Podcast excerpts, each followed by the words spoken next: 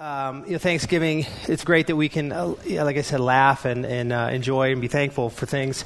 Uh, but Thanksgiving always means the kickoff of Christmas and Black Friday. Um, apparently, not many Black Friday shoppers here. It was it, this year. Uh, my son Elijah, he's 14. He decided he was going to go uh, Black Friday shopping. He wanted to go at midnight on Thursday. We shut that down in a heartbeat. And then, but he decided he was going to go at 6 a.m. His friend Nathan slept over, and so they got up and they uh, they left the house probably by uh, I don't know maybe 6:15 to go Black Friday shopping. They were home by 7:30, and he's got all his shopping done. My wife was like, "How do you?" You know, she's jealous. She's like, "How do you do that?" So we'll we'll wait and see how that shapes out once we receive the presents, I'm sure. But anyway, uh, it's kind of funny is husband and wife were at the mall. They were shopping, and you know how they have all these kiosks in the mall, and uh, they're shopping at this one kiosk, and they're looking at I don't know what it was, but they're looking at this thing that whatever they're selling at the kiosk, and this young girl walks by, and she's kind of wearing a provocative outfit, and the husband, his eyes just follow her the whole way past. And he turns back, and the wife is still looking at this, whatever it was. And without missing a beat, without even looking up, she says, Well, is it worth all the trouble you're in? Can you believe it? And, you know, that's kind of where we're heading this morning. That's what we're going to be looking at in a nutshell a little bit. We're in the middle of a series we, we're calling Love Evolution or Love Revolution. And uh, we're combing through the book of First John, sort of looking at uh, the ways that having Christ in your life should, should change and literally revolutionize the way we think about some specific things. And uh, today we'll, we'll, be examining uh, this evolution or the transformation of our relationship to the world. Let me, how, let me ask you this. Have you guys have you guys ever had one of those like profound, significant, revolutionary thoughts that just all of a sudden you, you think differently about something? Anyone had any one of those? You know, if you know me, you know that i am a long-time Pepsi fan, right? Um, I love the stuff. I think it's the best drink ever created. Um, and it was so weird. Just about two weeks ago, I, I, want, went to get a soda, and they didn't have any Pepsi, so I uh, just got a Coke and I drink the Coke, and I'm like, holy smokes, this is amazing stuff. This is better than Pepsi. Joking, I hate this stuff. Pepsi's way better. totally joking. But seriously, you know, you think about it, we have these level, we, we have these like revolution, these thought revolutions that happen. Um, my wife Susie and I, we were talking this week, and she's like, "Remember when bell bottoms were going to come back in?" And I was like, "No way!" And then next thing you know, I'm wearing bell bottoms, and now it's like this. Now it's the skinny jeans, and you have these like transformations of thought that happen on all kinds of different levels. You know, like the pretty insignificant bell bottom level. Um, or you have them, you know, even on more on, on deeper levels. Uh, you know, we used to think that the world was flat, right? And, and if we went too far, we'd fall off the edge of the earth. That was, of course, if a giant sea monster didn't swallow our ship whole first, because that's what we used to think. And then, of course, Kansas wrote a song, Point of No Return, and we realized that the world was round, right? It's a, it's a music joke.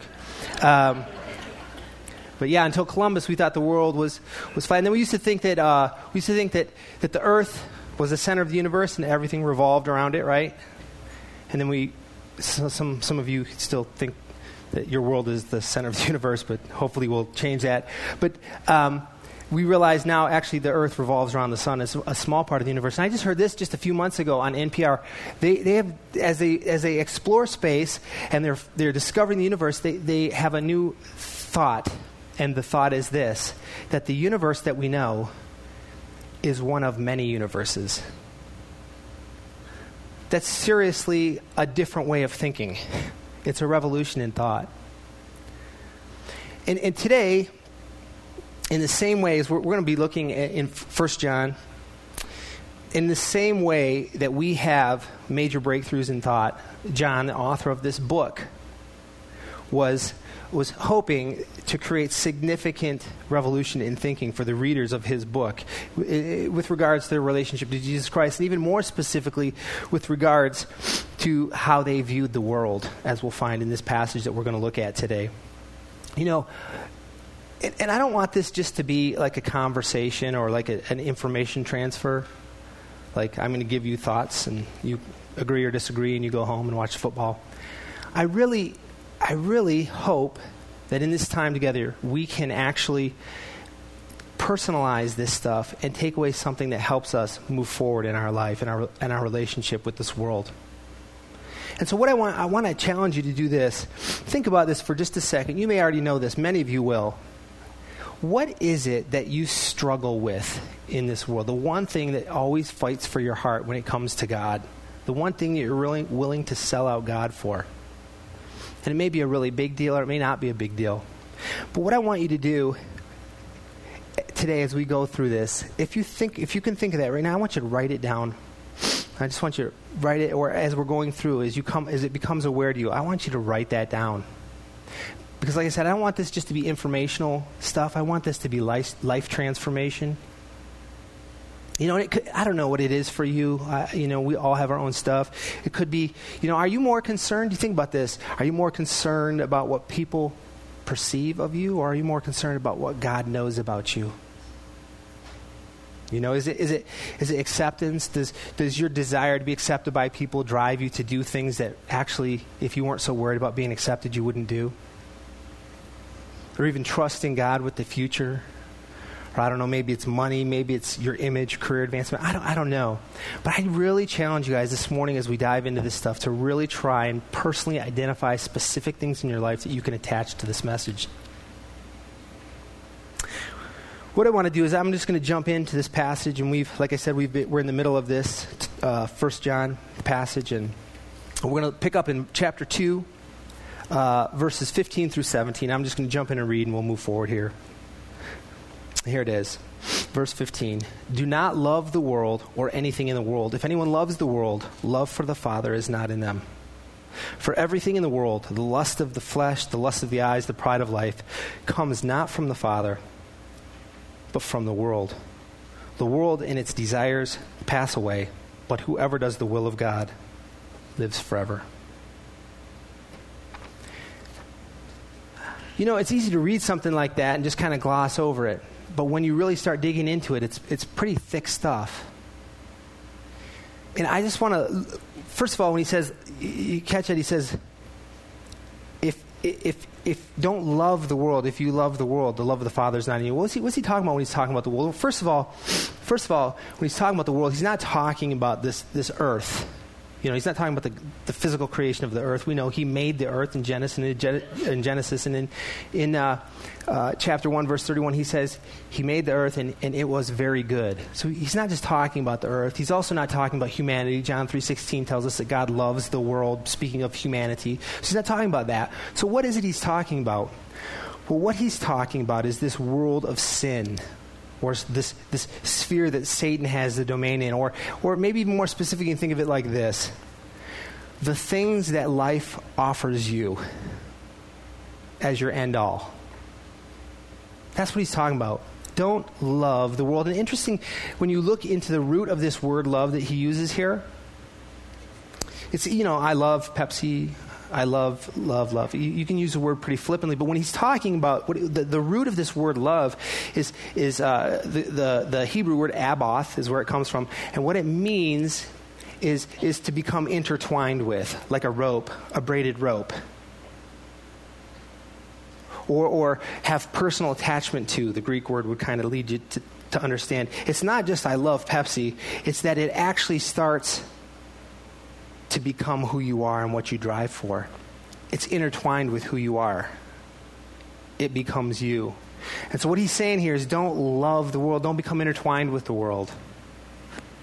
And we read in, in, in Ephesians chapter 6 we're not fighting against flesh and blood enemies, but against evil rulers and authorities of the unseen world, against mighty powers in this dark world, and against evil spirits in heavenly places.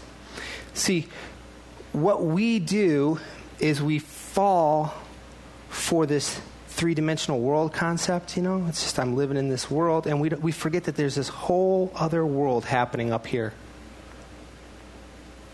And this is the love evolution, the first love evolution that John, the author of this book, is trying to help us be aware of, and it's this that we need to change our understanding of this three dimensional world, limited by our senses of taste, touch, sight, sound, and smell, and embrace the real four dimensional spiritual battlefield world where there's a fight for your soul, and the primary battlefield is through your senses.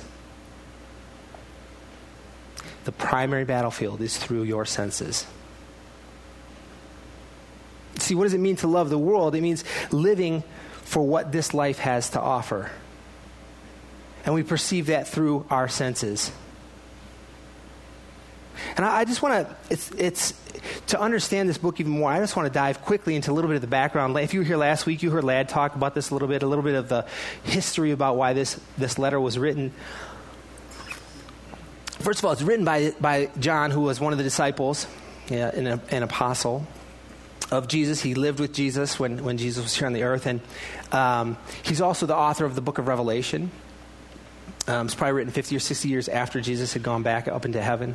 And um, uh, it, it's really interesting when we look at Revelation.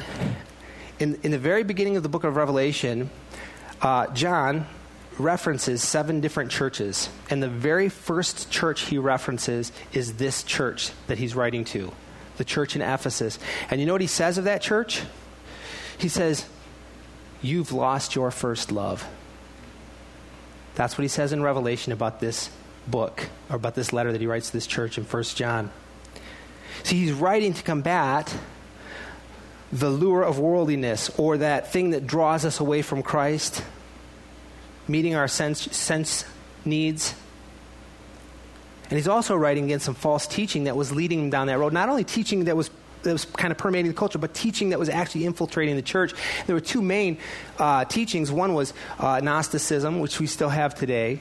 And Gnostics believed uh, that, that matter was inherently evil, right? So therefore, the, a divine being could not actually inhabit a human body, right? And they also believed that they had a special hidden knowledge. That's what the it was gnosis is the word it comes from. They believed that, that they had a hidden knowledge and a special understanding of that hidden knowledge. And what, what that meant is since they had their own hidden knowledge and understanding of it, it led to this horrible behavior.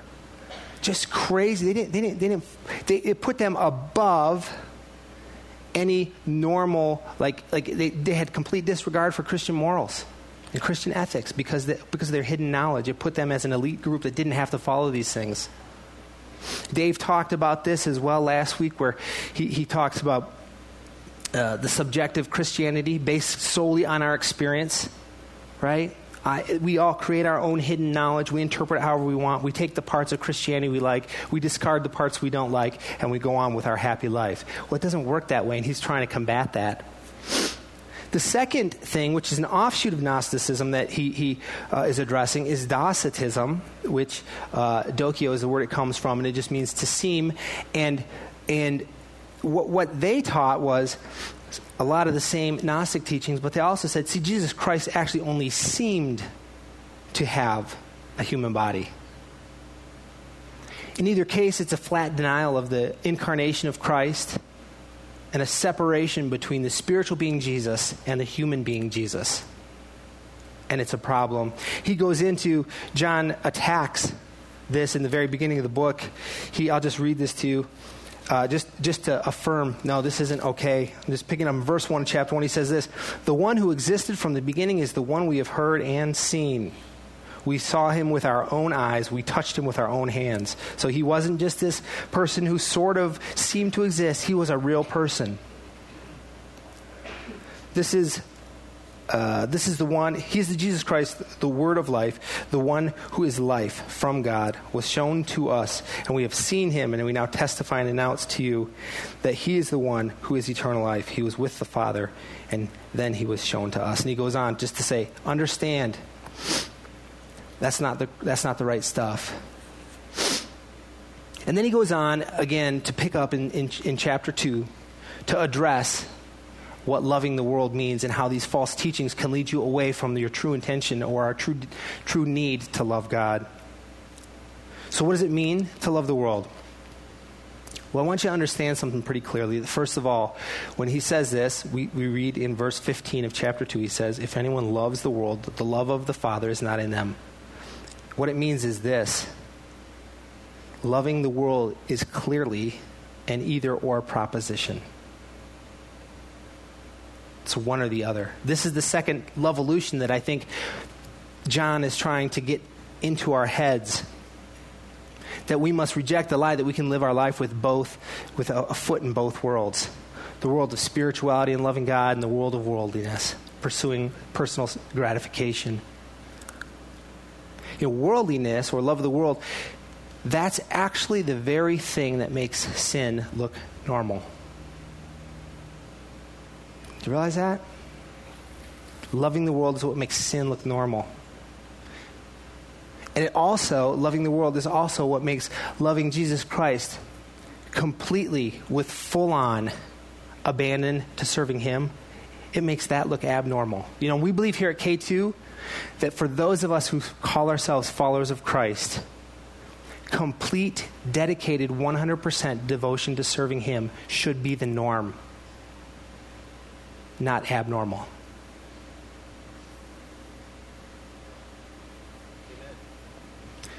So, so why can't I live with a foot in both worlds? Why not? So you, so you say that, Mike. Well, let me tell you.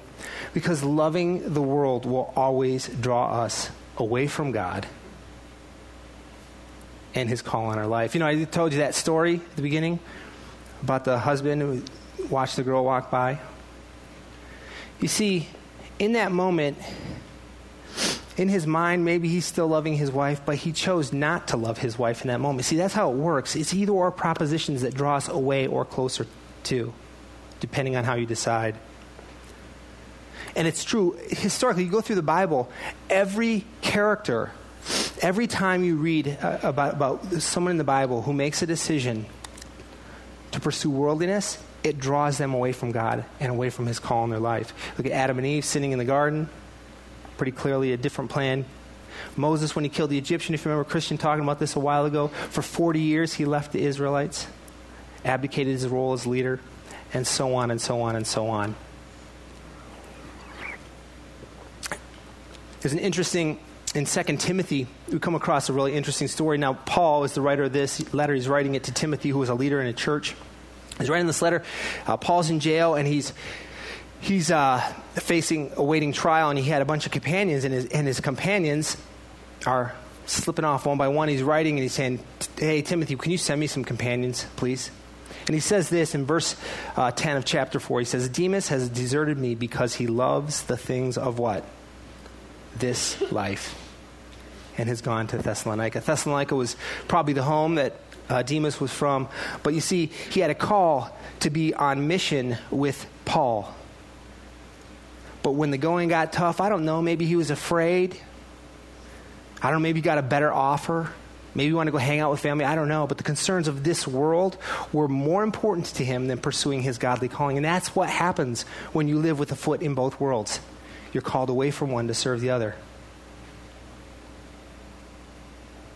And what, what happens when I love the world? Well, this is the interesting thing to me. When we love the world, it's, it's, we think in our mind that if we just, if I go for this, I'm going to get these things I need, I'm going to feel better. But it doesn't work that way. It's so funny to me. Because loving the world actually leaves me empty and wanting more. We find this in verse 17 of, of this chapter 2 in 1 John. He says, The world and its desires pass away but whoever does the will of God lives forever. See, our desires pass away, and this world is eventually going to pass away, but God will not. And living for Him gives us actual eternal perspective versus temporary fulfillment. Galatians chapter 6 whoever sows in their flesh, from the flesh will reap destruction. Why destruction? Because the world's going away one day. The world's going to be destroyed eventually. But whoever sows to please the Spirit, from the Spirit will reap what? Eternal life. An eternal perspective versus a temporary fix. And see, this is the trade we make. We, we, we make this trade, the spiritual for the, for the immediate, the tactile. Romans chapter 1, verse 23 says this Instead of believing what the truth was, what was the truth about God, they deliberately chose to believe lies, so they worshiped the things God made but not the Creator Himself, who is to be praised when? Forever. So these temporary things that are eventually going to be destroyed, that God created, we start to worship. And we give our devotion to these things money, people, power, position, I don't know. Actual idols, probably referring to here. We make that trade and we lose. And it ends up leaving us feeling worse than we did before we actually got what we thought we needed. See, this is the, this is the third evolution that he's talking about. And that's this that our soul desires eternal spiritual solutions for the desires in our life. And the world only offers short term fixes that leave me feeling worse than I did before I got what I thought I wanted. You know, and we all have these, just so you know. Uh, think about this in your life. What are the things in your life that you worship opposed to God? Is it the new car? I, I, I don't know. You know, you could worship your wife, you could worship your husband, your children, your parents. It can be people related. But when we trade to worship the things created by God for the God who created them, we find that it leaves us wanting more and worse than we did, than we felt before.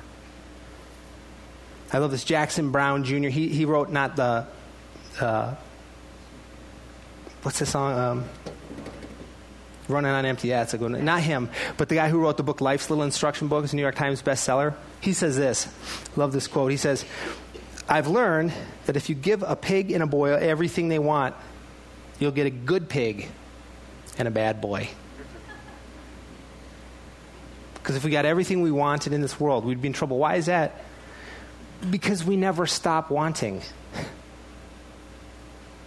See, enough is never enough, and it turns our hearts inward, and we start to realize all the things we don't have because we're getting everything we want, and we realize we need more. My, Susie said this to me, it's so profound.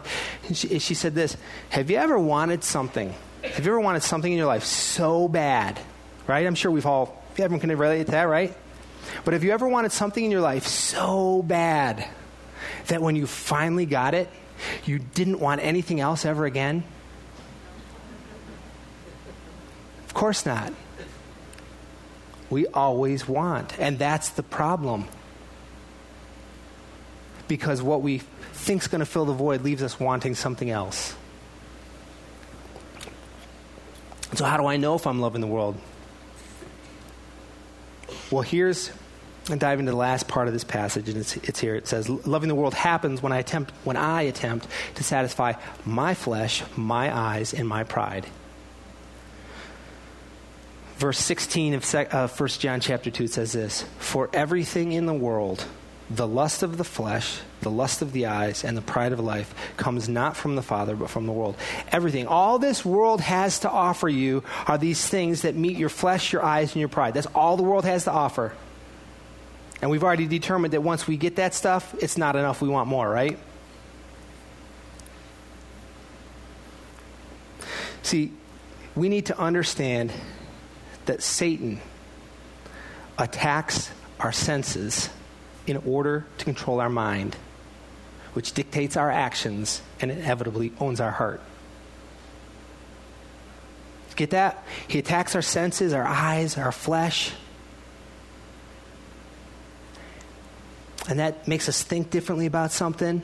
Hey, if I just get this, I'll feel really good about it. So then I start pursuing this thing, right? I start pursuing it with this idea. Now I start to think differently that this is going to fill the need. And then my actions follow that because now I'm working towards that. Now what happens?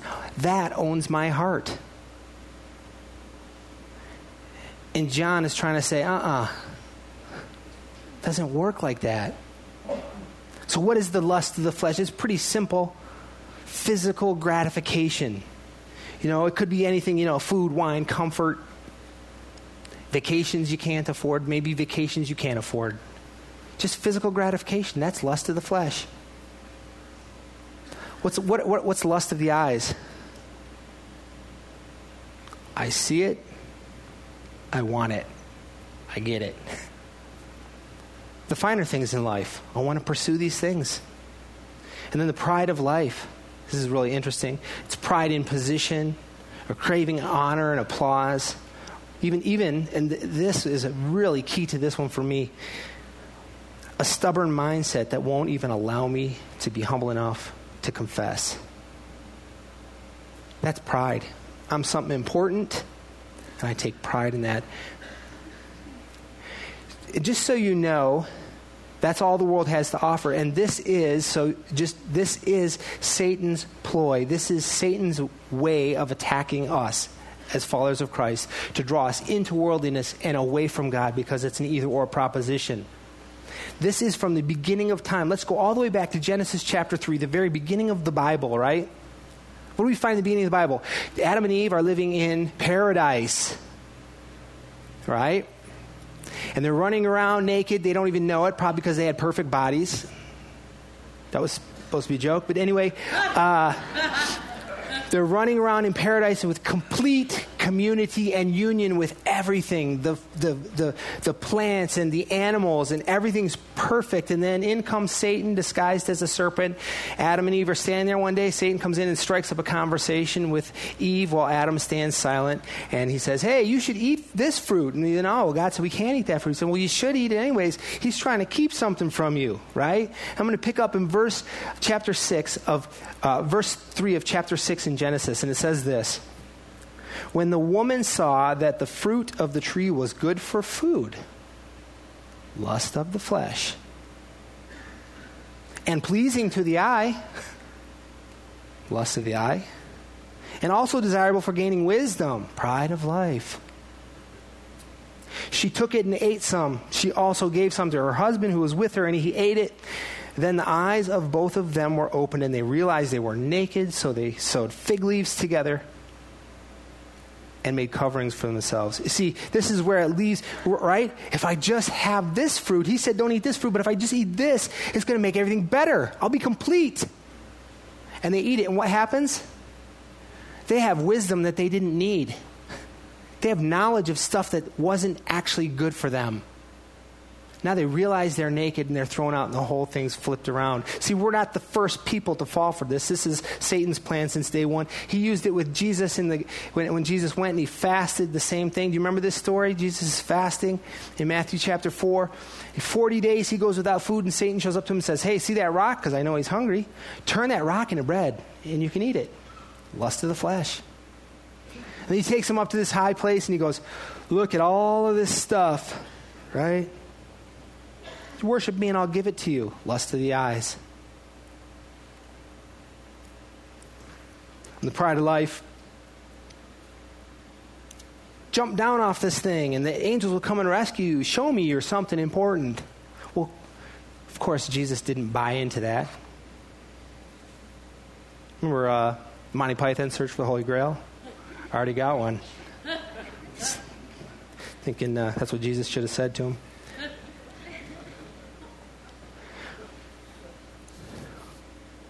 Point is this that when we, that Satan wants to attack our senses, our flesh, to change our mind so that we think differently, act differently, and in the end, he owns our heart, drawing us away from Christ. Now, let me ask you this. Have you experienced these transformations that John was hoping we would? These evolutions, maybe we could call them? Are you still living in this three dimensional world, not realizing that there's this whole battle going on up here? And when we meet our sense needs, that we give in and walk away from Jesus? We choose the either or. You find yourself living with one foot in two different worlds, trying to make your flesh happy and trying to serve God, and re- wonder, why in the world do I feel like I'm getting nothing out of this life? Find yourself trying to satisfy these eternal needs with short term fixes? As best I can tell, all of us in this room fall into one of three categories this morning. The first category is this you're saying, you know what, I've actually never even taken the step of giving my life over to Christ. I've never actually given him control. So I, I can't really relate to that. And I just want to challenge you if that's you, if you're sitting in here this morning, first of all, thank you for being here with us. I pray that you would actually consider this and think through the things that maybe you've identified as some specific struggles for yourself. But the first step for you to understand what it means not to love the world and to fully love Jesus is to give your life over to Him. Second category of, uh, for those of us here this morning would be this. You'd say, well, yeah, I've received Christ in my life, but like the Ephesians, this church, I've lost my first love. Yeah, I really have. I've gone and I'm living in this world of worldliness. I'm pursuing my senses and gratification at the cost of knowing Jesus, the one who I used to love. And the third category would be this. You'd say, No, I don't think I've, I don't think I've lost my first love. But I know deep in my heart that I have some specific things that I'm dealing with that are constantly nagging at my heart, trying to pull me away from Jesus and into the world. And hopefully you're able to identify those, or if you haven't, spend some time today.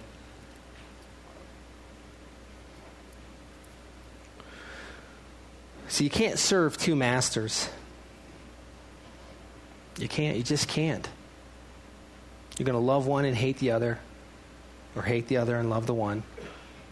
You just can't do it. Here's what I want to do this morning as we close I'm going to pray with us, and uh, I'm going to be up here after the service too. And I, I just, I'm going to pray a prayer of invitation for you guys, whichever stage you might find yourself in. And if you want to talk afterwards, please come talk with me or pray or whatever. I'd love to help you in this journey as we all kind of struggle forward on this. And join us in fighting the fight against loving the world. So, will you pray with me? Lord Jesus, thank you for, oh, thank you for so much. We are to be a grateful people. You have given us and given us and given us, and what that has created oftentimes is an expectancy that we deserve more, we desire more, or we feel as though we, we should. Uh, we want more, we realize what we don't have. Lord, forgive us for that, first of all. And I pray for anyone out here today who's saying, you know what, I've never taken that first step in accepting Christ, and today, today could be that day for me. I want to receive him into my life. I pray that you'd move and stir their hearts and that that would happen and not wait another day. For those of us who could say, I've lost my first love and I've turned away and I've chased worldliness and, and I realize that I'm trying to live in two worlds and it's not working, I pray you could bring conviction to the areas that are causing us this stress and bring forgiveness and healing in that very area so we can fully know you and fully devote to loving you. And then the third, Lord Jesus, I just pray that for all of us, every single one of us in this room, that you would speak to our hearts and help us clearly identify the areas in our life that we need to be on the guard so that we don't get pulled down a path that draws us away from you. Again, we love you and we thank you so much for loving us. We ask this in your name. Amen. Hey, as we uh, close the service out today, I want to bring Patrick's up here. Um, we're going to be taking our offering, and Patrick is, as we're doing that, Patrick is going to be sharing. Uh, a little bit about our outreach. And so often, you guys, we just take our offering. But I want you to be aware that the reason we actually take offering is, yes, to, to uh, uh, help us, you know, accomplish the Sunday service. And, uh, but, but there's so much more going on in, in terms of outreach. And um, uh, Patrick's going to share with some of that with us in a minute. And I also want you to be aware if you didn't come prepared to give this morning, there are three ways you can do it. You can put money in the offering bag if you want. There also, you can go online at K2 the church and you can uh, uh, give uh, electronically that way. And you can also, for you uh, smartphone people, you just down, download a QR uh, scanner on your on your phone, and you can just scan the program, and it'll set you up, and you can give right from your phone. I Just want to make those opportunities available to you. But again, I just want you to understand that the giving goes to do some pretty amazing things. I'm going to let Patrick share with you some of that stuff.